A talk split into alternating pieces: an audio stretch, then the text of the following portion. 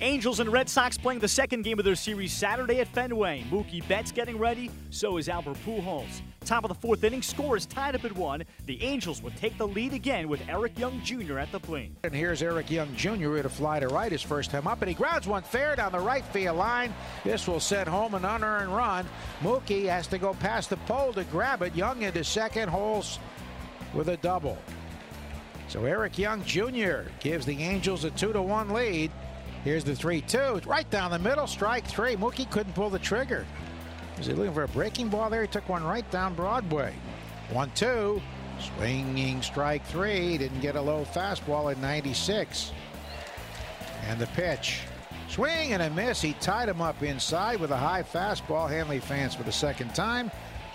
And a balk is called. Oh, a balk called on Abad and a run scores. John Farrell wants an explanation. He's coming out to talk to the home plate umpire. Maybin makes it five to one. And Dustin Pedroia arguing the case as well. And John's getting hot. Yeah, there He's we go. gone. John Farrell's been ejected. He's continuing the argument with the crew chief, Bill Miller. Boy, are they face to face right now, jaw to jaw. This is as hot as we've seen John.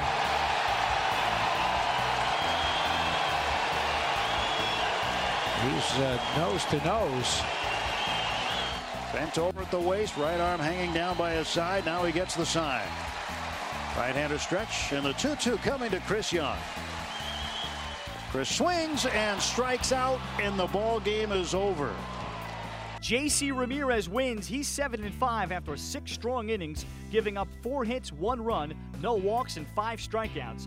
The Angels picking up the 6 3 victory. The Red Sox lose for just the third time in their last 13 home games. The Red Sox go 1 for 10 with runners in scoring position, and manager John Farrell was tossed in the seventh, part of a 6 3 loss to the Angels on Saturday.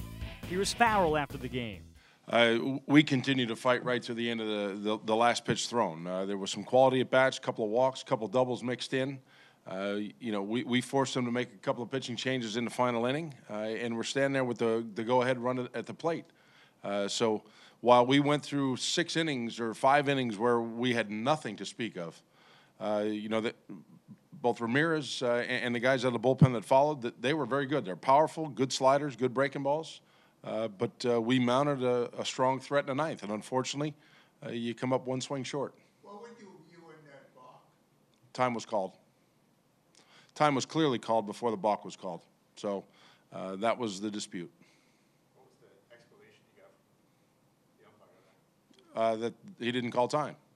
Uh, I'm sure once they take a look at the video, they'll see time was called well in advance of uh, the balk called, uh, even to the point where Fernando was off the rubber uh, before the balk was called, following time called at home plate. So, uh, in my view, obviously not seeing the rest of the game from the dugout, uh, I strongly disagreed, uh, and time was clearly called before the balk was called.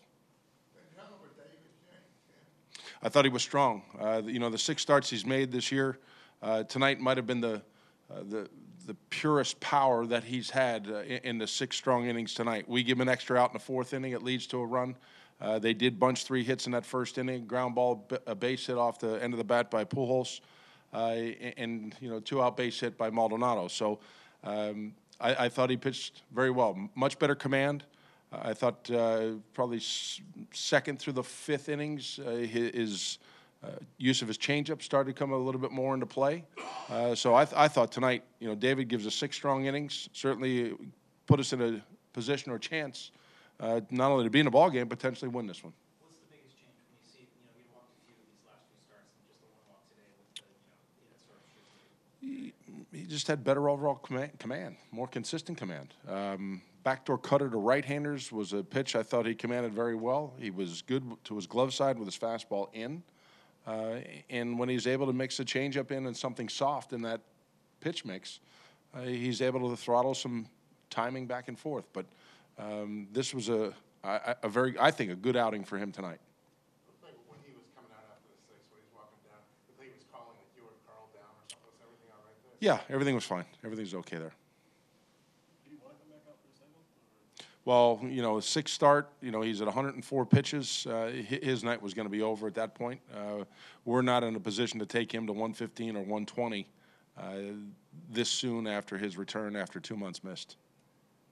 You think just the competitor in him that he, he probably wanted to. Well, there's no question. Uh, you know, he's a guy that's that's wired uh, to want to go as deep as he can in the ball game. Uh, we saw that in the second start in Baltimore, where uh, he was pretty strong and going back out for the eighth inning. Um, and on a couple of nights where you know pitch counts have climbed, uh, he just hasn't been in a position to do so. But tonight, more efficient uh, and better overall command throughout. You know, like with Rick, you were talking about what he worked on in between starts. Was there one thing that Price had kind of honed in on, or, or it wasn't as specific?